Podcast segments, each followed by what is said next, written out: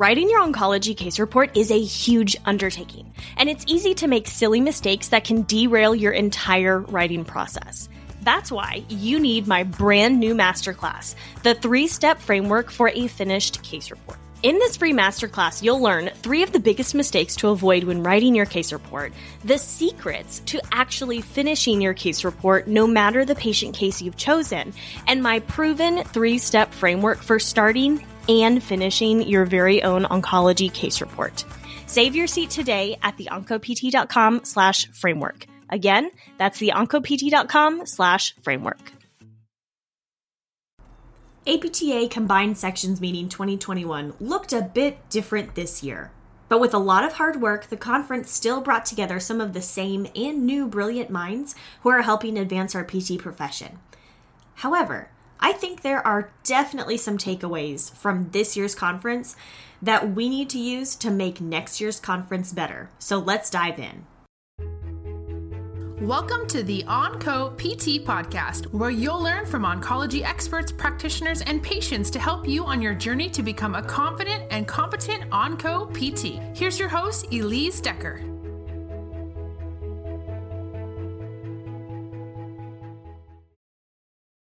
Everybody, it's Elise, your host here. And some of you may have heard me talk about previously, CSM is like my Christmas. Christmas is my absolute number one holiday of the year, but CSM is probably a close second when it comes to celebrations. I love coming together, learning all kinds of things from so many different physical therapists, PTAs, and even students all across the country coming and basically descending upon one city for a weekend.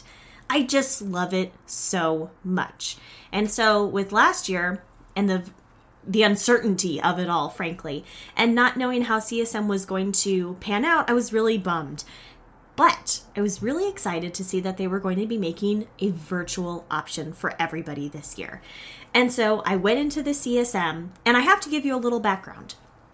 So for me, I was actually in the middle of kind of my crunch time for my oncology specialist exam. So CSM 2021 happened during the month of February. So what the format looked like this time is they basically spread out all of the content that they normally have condensed into a 3-day weekend and then hosted these events mainly in the evenings throughout the week. And different sections tended to have their different events on different days. So, you know, neuro was on one day, a lot of the oncology programming was either on I think Wednesdays or Thursdays. And so that was kind of how they were split up. And there were definitely some pros based on how they had the format of this conference, which I'll talk about here in a bit. But there were definitely some things that need work. If we're going to keep doing this, they need the organizers of CSM really need to take this into consideration because it was it was definitely something that I think hindered a lot of people from taking full advantage of the conference. So, First and foremost, I have to give congratulations because I know that this is obviously unprecedented to take such a vibrant in-person conference and then translate that into an into a virtual option. So, congratulations, kudos on that. But there's some lessons that we need to take and implement moving forward. So, what I'm going to do is I'm going to talk about the five lessons that I really learned from APTA CSM 2021.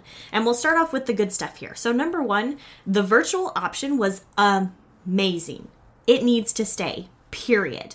Now, I obviously want to get back to doing very much an in person format, but for so many people who taking the time off and traveling, you know, halfway across the country a lot of times, that is a significant barrier.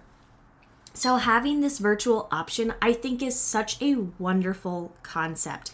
And it was great because even though we're so separated by space these days, we were still able to come together and, you know, just chit chat and hang out on Zoom and still get to learn about the things that we care about in order to come home and help our patients when we get back into the clinic or back into our facility.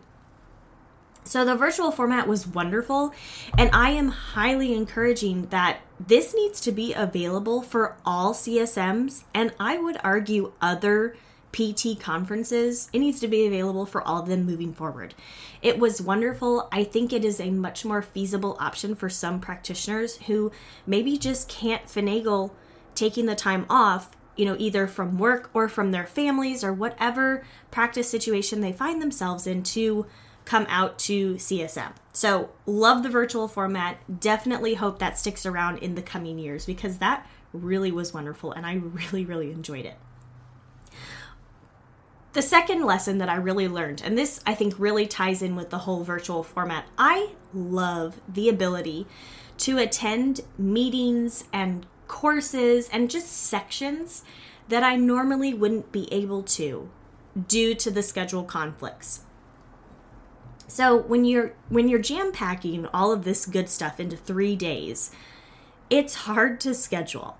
And one of the things I really liked about how they did this year's conference is many of the courses that would typically be, you know, an hour and a half somewhere in that time range longer blocks they actually shortened and really gave them 30 minute blocks so some people had pre-recorded stuff some people had you know they did they still did live presentations on a specific day. You know some of them did pre-recorded and then had question and answer sessions during that live time. And that 30 minute format honestly works so much better. One of the things that i've really learned over the past year specifically from my friend jimmy over at PT Pintcast is when we're given a period of time we expand whatever content whatever information we have to fit that time period so if we give people a hundred and you know 20 minutes or whatever it is, we're going to talk, we're going to explain and discuss our content for 120 minutes. But if we give people shorter periods of time, then they have to fit the good stuff, the most important stuff into that 30 minute time frame. And I think it worked so well. Honestly, I love CSM it's my favorite thing. But let's face it, y'all, by, you know, I think it's usually Saturday afternoon, I'm pooped. I am so done. I'm so tired that I just lose focus. And I think that the shorter time frames of, you know, 30 minutes and then you can move on to the next thing is really, really great, especially for people like me who, well, honestly get zoomed out and I would get tired of just sitting there. And yes, I could stand in my own home as I'm watching this, but I think just knowing that there's 30 minutes of this, it made it so much more easy for me to pay attention and really get the most important stuff out of those presentations and then move on to the next topic that I was really excited about and really interested in. And so, with the 30 minutes, I think that really allows people to be able to, okay, I'm going to spend 30 minutes here, but then I'm going to spend 30 minutes or 45 minutes or an hour in this course or in this section meeting and get to learn and talk about these things that maybe I wouldn't get to at our typical in person CSM because of how much they're just trying to cram into one day. So, I did like that there was a more ability to explore different sections that I normally don't, simply because I just don't have the time. With that said, the third lesson I think learned from CSM 2021 was the replay needs to be longer than just one month. So, how CSM worked this year is the content started becoming available in February, and there were some live components that would be kind of dripped out, but the live aspects of the conference were happening from February 1st to February 28th, basically. And the replays of all of these section meetings and courses and all the other things that go on with CSM are available for us to view until the end of March. So once February, um, excuse me, once April 1st rolls around, they're gone. And yes, ideally that would encourage people to, you know, attend live and really listen and then afterwards, you know, in March really cram that content in so you can really get it. I get that there are logistical limitations to hosting that content for long periods of time, but it's honestly way too short. Even my um, state conference, so the state, the Texas Physical Therapy Association conference, their conference is at the end of October, and our content was actually available until the end of December. So that was still like almost two months that we were able to view that content. And they had considerably less core sessions and meetings for us to actually attend. So, at bare minimum, we need to have a few months to view that content. And I would argue the replay really needs to be for one year. Let's face it, life gets in the way.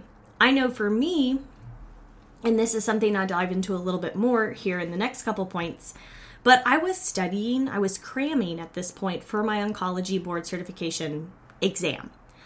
And I had to be very specific about okay, what course do I think is going to help me review the important content for my exam?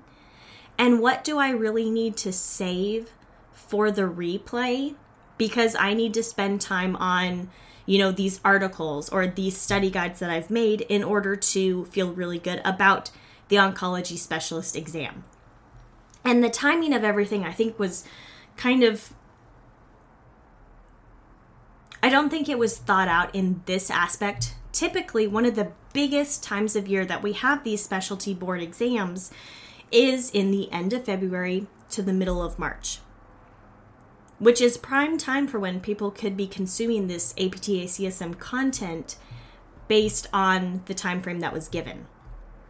And for me, I was it really it was very hard to decide like okay, I really want to go to this thing, but I also really need to study. And so that balance I found very tricky.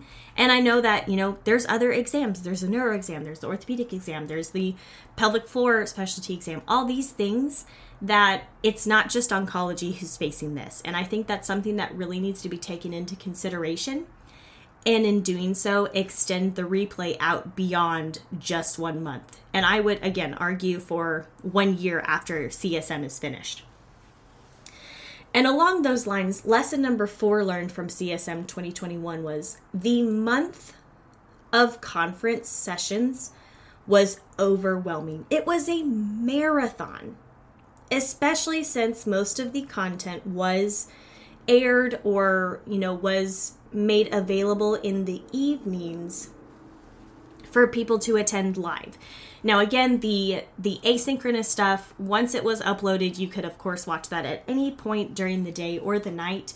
But for me, having to stay on in a sense from when I would get up in the morning, you know, I would do my work, I would go in and I would teach, and then I would still have to stay on in a sense through the evening, sometimes until, you know, like sometimes it was 9 9:30 at night which makes me sound like a grandma i know but it is so hard for me to stay on that long. I am a vegetable after a day of work. You can ask my husband. The first thing i do is i come home i take off my shoes and i pretty much just plop myself down on whatever chair or couch i can find. I get that's very much a me thing. That's very much a my personality and how i operate. But it was exhausting to try and stay up on you know the live because i really wanted to attend the special interest group meetings live so i could participate and contribute to those discussions. It's exhausting. It truly is exhausting. And especially i felt like that was really hard to kind of reconcile with okay i'm also trying to study. I also have these other things that i do. You know different meetings outside of the conference that were still going on during this time. And I think that this month marathon concept can be overwhelming for a lot of people, especially when we already, a lot of people already spend so much time on Zoom. You know, we're zoomed out. And so having to stay on for that whole time, I think, is very difficult, overwhelming even for some people. And it almost feels like it's just continuing into March with me trying to catch up on the, you know, the sessions that I wasn't able to watch live because I chose to spend that time preparing for my exam. So I would say I'll give you my recommendation at the end, but that month marathon was too much and it needs to be adjusted in the future. So the last lesson that I learned that I found was maybe more challenging for me in this virtual format compared to the in person was I found it hard to keep up with what events were canceled and what events were rescheduled. I actually had a couple where I had blocked off the time in my evening. I said, okay, I'm going to attend these. I'm super excited about them. And I would actually get to the platform. I would get logged in, I would get all ready to go, and then I would see that it was canceled. And I like to think that I'm pretty up to date on what's happening on, you know, social media, especially like Twitter and Facebook. And I just wasn't getting the notifications that things were canceled. And I think that's what I really appreciate about the app. So, normally CSM has a specific app every year where all the stuff goes on. And one of the things that I really like about the app when we're doing in person conference sessions is that they will actually do kind of like a mini digest in the announcements of, okay, here's some of the big stuff that's going on today. Also, here's some stuff that's been canceled.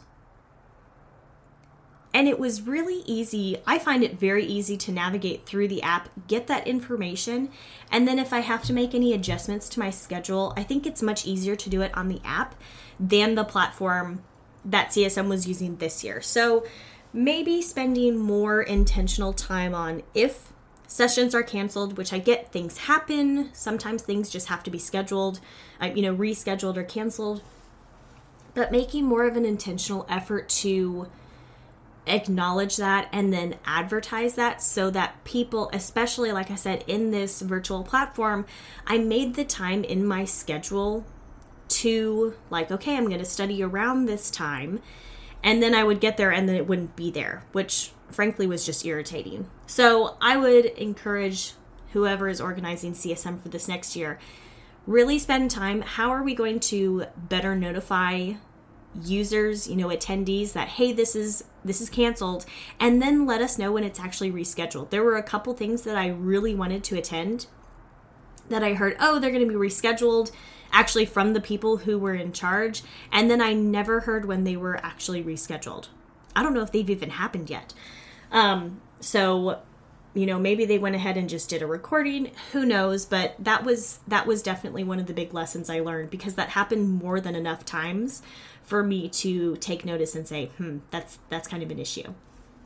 So all this to say, I recognize that I am very much a third party who attends these things and can kind of sit back and play armchair detective almost and say, I wish things would go better next year.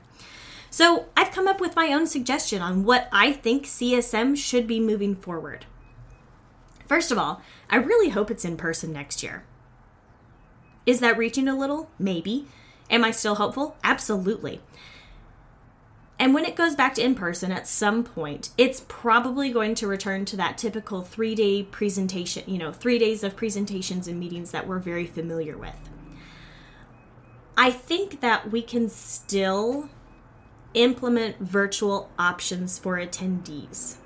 We have the technology, we have computers and phones and cameras that can record these sessions and then broadcast them all over the world. We can do that. We have the technology. And I think it's time that we really implement that and offer a virtual option for people. I think this makes people more engaged, even if they can't take time off, again, because of work, because of family, you know, maybe they have children at home, any number of things where it would be potentially prohibitive for people to actually attend CSM in person.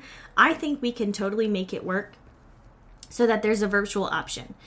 Yes, people are going to pick virtual options, which may bring down the in person attendance, but I also think that there are a lot of people, like myself, who really enjoy the in person camaraderie that we get from CSM and will still attend CSM and make it a really big thing. And with the virtual options, I really believe that the recordings must be available for more than one month. I think they should be available for one year after CSM. This allows people time to digest and they can go and they can, you know, watch and maybe attend the content that they really want to live. But we don't practice in these silos. Yes, I'm an oncology physical therapist, but I have to know orthopedic stuff. I have to know neuro stuff. I have to know about these other disciplines within physical therapy. And I would love the opportunity to be able to go back and watch other things that maybe I didn't attend live at CSM.